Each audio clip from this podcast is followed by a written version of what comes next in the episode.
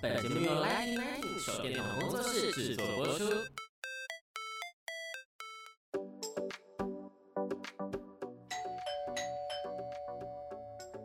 Hello，老师，准备好了吗？那就赶快来跟我们分享你想说的事吧。老师大声公，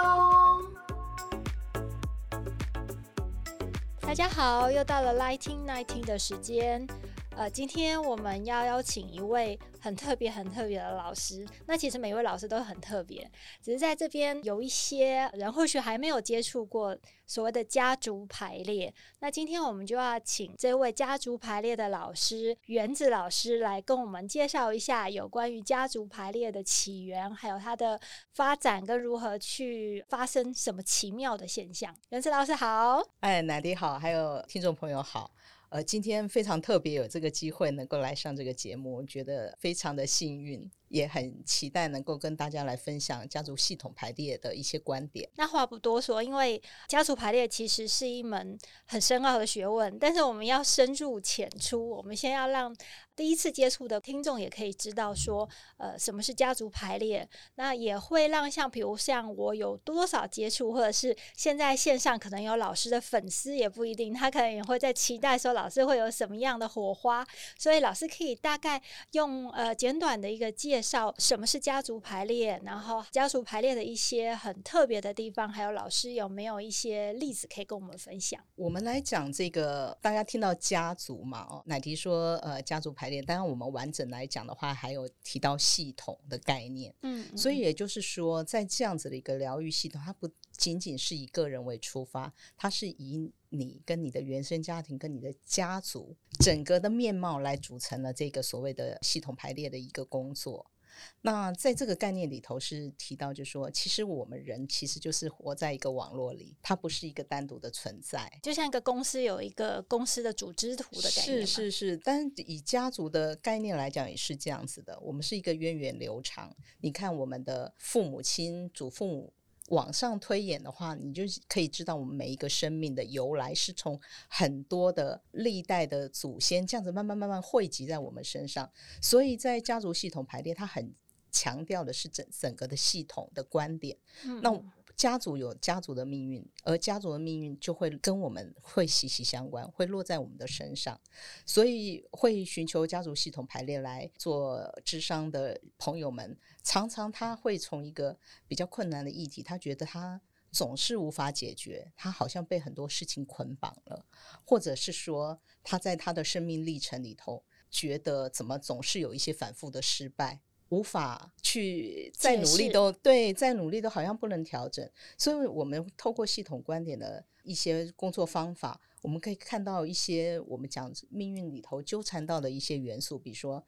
呃，这个家族过去发生过谋杀事件，或者说有些人是不明原因失踪了，或者是说，呃，家族经历了逃难。好，离乡等等的事件，所以它会在我们的命运里头有一些比较困难的承接到的这些元素。那我们怎么样就透过家族排列的方式去把这些要看见的、要缅怀的部分去做一个尊敬，或者有一些不平衡的能量，我们去把它做一个和解。所以他看到的面向是比较大的。呃，所以透过家族系统排列，我们就会讲问题不是从你开始的，它是可以往上去追寻，然后这个追寻头会让你的生命更完整，让你的家族也更完整。所以其实我们在学习这个，看起来它会有一个好像是很严肃的议题，可是你会学习的过程中，慢慢慢慢去释放这些让我们感觉到沉重的东西。好，所以大家会觉得家族系统排列好像有很多人是在一个很沉重的议题头去探索自己。确实，我在一开始呃学习的历程头也是觉得我好多人生的问题无解。你的第一个问题是什么呢？呃，就是我刚开始学习的时候，那时候我的呃那一段感情刚好结束，我的那个工作也结束，那我就会觉得我的人生怎么这么纠结在一起？对，就是好像怎么走到人生的很长的时间里头，还觉得是呃不成功哦，那我就会懊恼。但是其实在这个历程里头，我也是学了很多的方法，只是那时候被家族系统排列特别的吸引。我我也是，就是在我跟我们共同的朋友里面在聊我的始终无法解决的问题，其实就是呃所谓跟我妈妈之间的一个关系。然后他就跟我讲说：“嗯、我告诉你，有一个人很厉害，而且不用说话就可以排出来。”我说：“你是在说像通灵的概念吗？”我那时候这么觉得，怎么有那么绝妙？然后他就跟我讲了这个，他说叫做家族排列，而且是从国外传进来，然后我们才会开始去呃约见面啊，去了解。所以我觉得，其实线上的观众或许在我们不清楚的状况，他还觉得这个会不会是跟这一些些通灵者啊，或者是庙里面的求神问卜的概念，或者是其实我们可以大概解释一下是怎么样开始去运作，呃，不要说是仪式，就是怎么样去完成这样。是我我觉得这个部分一定大家最想了解，而且觉得最呃神奇的地方，就是说我家族系统排列，它会建构一个场域，然后。你的议题会被移动，比如说，就像刚才讲，假设我是一个个案，我想探索我跟母亲的关系，那我们在场域头有所谓的代表，我们围成一个圈圈，个案的人他提出了这样子的一个议题，他想要改善跟母亲的关系。举例来说，嗯、那我们就会有代表，一个代表这个个案，一个代表他的母亲。很奇妙的，在这个场域，他会有一个自然的移动上去做代表，他没有带有任何的想法。可是，往往他出现移动，就跟他母亲的关系非常像。比如说，母亲容易对他动怒，哎，你就发现那个代表母亲的人，怎么好像在生气呀？嗯，或者他们很有距离，那个女儿就走得很远。哇，大家觉得这个太神奇了。我当初也是被这个神奇的景象给惊住了。我就说，哇，怎么会有这个？我不用讲出我的故事，这个排玉的场面就可以看到我的、呃、互动。对我的真实的议题的状态，那这个就是家族系统排列最神奇的地方，就是它那个场域会有一一些代表来做移动。这个移动里头，你会看到你头脑未曾想过的问题。哦，就进入你可能从来都不知道的那一块领域。是，所以有些人他会觉得说，哎，这是你的潜意识还是什么？我们不用去解释它，我们会说这是一个现象学的现象，就是说我们在场域看到它有很多的验证，所以。原来我们的头脑所知道的事情是很有限的，我们在场域头看到的图像是更宽广的。嗯，我举一个例子，刚刚就讲到说跟母亲的关系。我我有一个学生，他永远的议题就是他五岁的时候他父亲过世，然后他妈妈就会骂他：“你这辈子脾气很坏，然后呢都跟我作对。”其实呢，在场域的排列头可以看得出来。他因为父亲的过世而自己封闭了起来，所以我们会说他是几乎是追随了他父亲的死亡，所以他这一辈子几乎他所有的呃事件啊或者谈话都是围绕在他五岁的时候父亲过世，然后母亲说他脾气很坏。影响到这么深远，对。但是如果你只是用一般的呃心理治疗的话，就会觉得说，哦，他是性格上需要调整呐、啊，他要调整跟母亲的关系，他要调整他自己，呃，去更正向的来看他的生命经验。但是如果你用家族系统排列的观点，我们用一个场域来看，他必须回到跟父亲的告别，哦，那个五岁的那个当下。他如果没有完成这个部分，他几乎他的人生一直在这件事情上面不停的回到这个原点。所以你们会带领他们去完成这一件应该要完成而没有完成的事，然后之后也会产生了一些无法想象的一些改变。对，当然我们会说这个都是灵魂的移动，所以它是缓慢的。啊、但是你开始发掘你的议题的时候，你就开始了一个重新认识自己的道路。当然，不只是只是重新认识自己，你还会重新认识你的家族。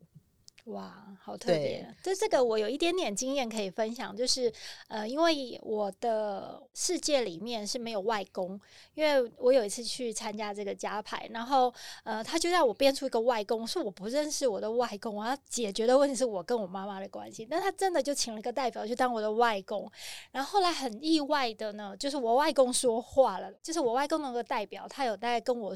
表示他当初的离去，其实他有他的懦弱，有他的。不得已这样，那后来我就半信半疑嘛，那我就回去跟我妈妈讲说：“你有听过你爸爸的故事吗？”因为我妈妈也都不知道他爸爸是过去发生什么，他的母亲也不愿意告诉他，就是我的外婆。然后他听了之后，他忽然眼睛出现了一个很奇怪的一个亮点，这样子。然后之后我觉得那段时间我的母亲好像在思考什么东西，然后里面呢，因为我现在有点模糊，他也跟我印证里面说，你怎么知道？他说这个我都没有跟人家讲过，然后那时候就觉得怎么会有这么绝妙的事情？那这也是我在一开始从我想有人都会觉得有点半信半疑，到觉得说，嗯，好像有一个部分是我不知道的。嗯、那后来我们也都有聊了，那真的是一个能量之间，能量不灭。我觉得这句话其实讲的真的蛮有感觉的。其实我们在系统排列里头有一个很大的主题，就是呃，给那些被遗忘的人一个位置。嗯，比如说我们会讲到有一些流产的孩子，呃，堕胎的孩子，或者是离家出走，呃，家里不愿意再提起的家人，这些他们都有一个位置。所以我们在排列的过程里头，让这些被遗忘的人能够重新找回他自己家族的位置，这是一个蛮大的主题。那整个因为位置的补足，就像是我们刚刚有一开始讲的公司，如果这个每一个人都就位了，每个人也都是在他的位置上面发挥出他的能量，其实整个家族是会更有力量。没错，那互相之间就会产生了一个互动跟改变，一个良性的一个循环，是这样吗？是，确实是这样。而且就是说，其实我们呢、哦，人生下来啊，都有不同的傲慢。嗯嗯，我们就觉得说，我们在这世界上遭受了很多委屈，我们的很多的努力没有被看到。但是，你当我们看到更大的图像的时候，我们发觉每个人都有他的位置，都有他的重要性。所以我说，我学很久之后哦，最大的不一定是说我的议题在排列场上完全得到解决，而是我真正的会尊重生命是很不容易的。哦，这些流传，比如说像您刚刚讲到您外祖父跟你母亲的这样的故事。这里头也有很多不得已，但是也有很多的愤怒，不愿意看见，还有被遗弃感等等这些事情。可是你用比较大的图像去看的时候，你觉得每个人都很伟大。真的，生命真的本身就很伟大。我记得我以前上过一个老师的课，他就说：“你知道吗？要成为一个人，你要打败多少的敌人吗？” 一开场拍他就说：“嗯、所以成为人就要好好精彩着活着。”那同样的是，当你有那些被遗忘的人，其实他们也很希望让人家知道说，他们也曾经存在过。那他们其实现在也还是希望在整个世界，就很很宏观来讲的话，他们还是存在的。是，所以这个就刚才讲到那个是不是通灵啊，是不是 key 档这个问题？哎、因为这个，我想这一定有人不止一次问过你这样子。对，但是这个有一个缘起，就是说为什么这件事会被发现？就是在更早期就已经开始，我们的心理治疗是可能这一百年来都已经发展的很很蓬勃，所以一开始也有家庭治疗。家庭治疗的话，你可能爸爸妈妈、孩子都要到心理师的心理医生的面前来做对话。当然，治疗的时候不是每一次每个家人都到嘛，啊、哦，对。所以可能有一次爸爸没有来，那医生就请他的助理来代表这个爸爸的角色。当然，他们就很奇妙的发现说，诶，为什么这个助理讲话的样子，他会说出来的话跟他们的父亲真的非常像？所以就是说，那个场域基本上已经被建构，那个位置的人就是会做这件事，就是会说这样的话。嗯，所以排列的最开始是从这样的一个事情发现，说原来我们的场域就是一些能量的状态。嗯，所以我们可以用代表来看这些我们未曾想到、未曾看清楚的一些事情。嗯，所以我们刚才有讲说，所谓现象学，就是你打开你的视野，用更宽、更广的角度来看这些事情。嗯哼，好，而不是用一个头脑想的，或者是讲说一个推论啊，或者世间的道理是什么样，所以就应该怎么样哦。就好像我讲的这个愤怒的女儿，她到六十几岁还在解决她对母亲的那一种耿耿于怀的这种冲突，还有父亲早逝的问题。人一辈子都在追寻这件事。我在社大教课，六七十岁的人都在探自我探索，永远未曾了结的他心里头的一些事情。那像奶迪刚才讲，呃，比如说跟母亲的议题，感觉到有一些莫名，但是又发现说母亲她所处于的那个状态，她是很困难的。我觉得说有一些事情可能随着年纪，他不愿意说，但我觉得他一定会有啊，比如说半夜的时候，他可能就会有一个。自己的一个反思，那就是给了一个机会。我觉得其实这个是差别。他他这里头也可能完全不是头脑的，而是他很想念的那个人被提到了，他的父亲。对，这个事情就是我就是我们讲那个位置的关系，所以我们有时候说有很简单的方式，你自己也可以呃在家族系统排里头得到一些不必到场域就得到疗愈，比如说你把你的呃父亲母亲跟他的父亲的父亲，然后母亲的母亲，就是这家族的名字，你把它读一遍，你都会得到一个共鸣。好神奇哦！因为这些人，你你像我呃自己的父亲，他是从大陆来的，所以我对我的祖父祖母完全是一片空白。那我们怎么做呢？也许我们就想说，祖父祖母，我虽然不了解你，我也知道你们有过你们生命的历程，也谢谢，因为有你，然后有爸爸，才有我。今天我学到，我知道我要尊重我的家族。这个自己平日在家里就可以这样子做，而我听过一些大师的课程，他说你在那瞬间，你可以去试，你有这样讲过，跟你没有讲的时候，你是不是心里头突然会有一个安定感？哇！今天晚上赶快来试一下。所以，所以他其实就在讲说，我们在这个世界上，我们觉觉得我们自己好像很多受限，但很多时候，它也代表了你不孤独。嗯，因为你是好多好多可能性而后诞生的一个个人。哦，我想要诞生，我就想要说，嗯、如果说像我们可以有很多的思考，不论是大脑骗了我们，还是我们骗了大脑之类，反正我们很多思考，但是很纯真的小 baby 或者是一岁两岁，他们可以做这个家族排列吗？嗯、呃，这个通常是会由父母来做。那但是我们在这个家族系统排列有一句名言，就是孩子是家庭的镜子，所以大部分有问题的是父母，不会是孩子。所以，其实我们会先从呃父母他对自己的角色、他自己的一些议题，我们来处理。通常往上，你的父母也会有一些微调；往下，你的孩子也会有一些可能的改变。但是，当然这些呃孩子那么小啊，很少有人会直接想说，我用系统排列来做什么。通常都是父母自身的一些议题，我们可以在这个场域里头做一些呃疗愈。哦，我又想到你跟我讲的那个，我到现在还觉得，哎、嗯，还在思索当中。就是小孩子很难带这个问题，是原来是跟这个很奇妙。当然，我们现在讲的一些症状，它可能有不同的现象，它可能回推的原因不一样。但是我们很奇妙的会发现一个，在系统牌里头才会提到的，就是说这个孩子有时候他的情绪跟表达跟。如果这个父亲或母亲他跟他的前任伴侣没有好好分手的时候，我觉得这个好惊讶。我开始回想了一些事情，他他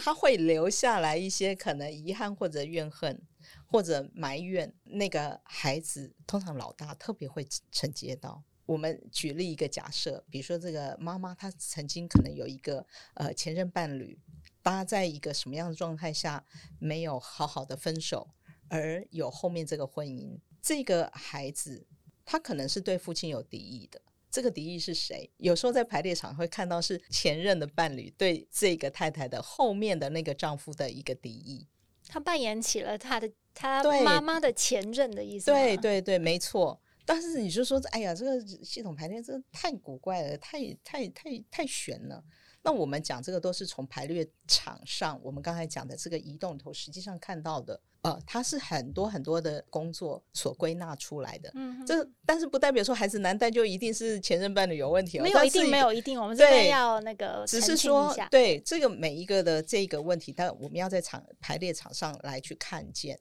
嗯，那他这个是有时候是一种可能，当然他还有别的可能，比如说母亲她是很困难的把这个孩子生下来，也许呢孩子在保温箱，我们讲会有一个就是跟母亲连接的中断。那这个孩子他也会有一种被遗弃或者恐惧，呃，连接上的中断的一个感受，所以他可能也会产生一些难带的现象或者很疏离的现象。所以我们讲的是，呃，所有的这个不是打等号，你要在排列场上，实际上用代表去完成一个场域的移动，我们来看那个原因。嗯，只是这个是一个很多人没有意想不到的事情，好几次都有做到这样的排列，真的是这样。会影响到孩子。那其实我们就讲，因为系统排列它很强调一点，它叫和解的艺术。和解的艺术。所以我们跟前任要好好的告别。我们要跟很多人都要 好好的告别，跟和，好好的说话，好好的告告别。那我觉得我们讲到现在啊，所有的听众。包括我自己都会有一点那种跃跃欲试，想要说到底要怎么做。但我们现在因为只有我跟老师，然后每个人问题也都会。有每个问题跟呃家族的独特性，所以老师如果说我们要有两个方面，一个就是想要跟你更了解有关于家族排列系统，那另外一个是有想要有一对一或者想要有各种问题，或者是想要也参加这种团体的方式去解决自己的一些迷惑，那我们要怎么样可以去 follow 老师呢？呃，我我想说我们跟。乃迪是好朋友，然后我们在美学场域，我们也可以不定期的举办这样子的活动。之前我们有办过公益的活动嘛？对，公益的活动。那呃，当然我也有自己的关于社大的课程，或者是不定期我自己也有开线上或者实体的课程，嗯、那也都很欢迎大家来体验。好啊。对，如果说大家对这方面有兴趣的话，是那可以在我们下方的一个老师的联络方式，然后也可以就是我们的粉砖、我们的 IG 这边留言，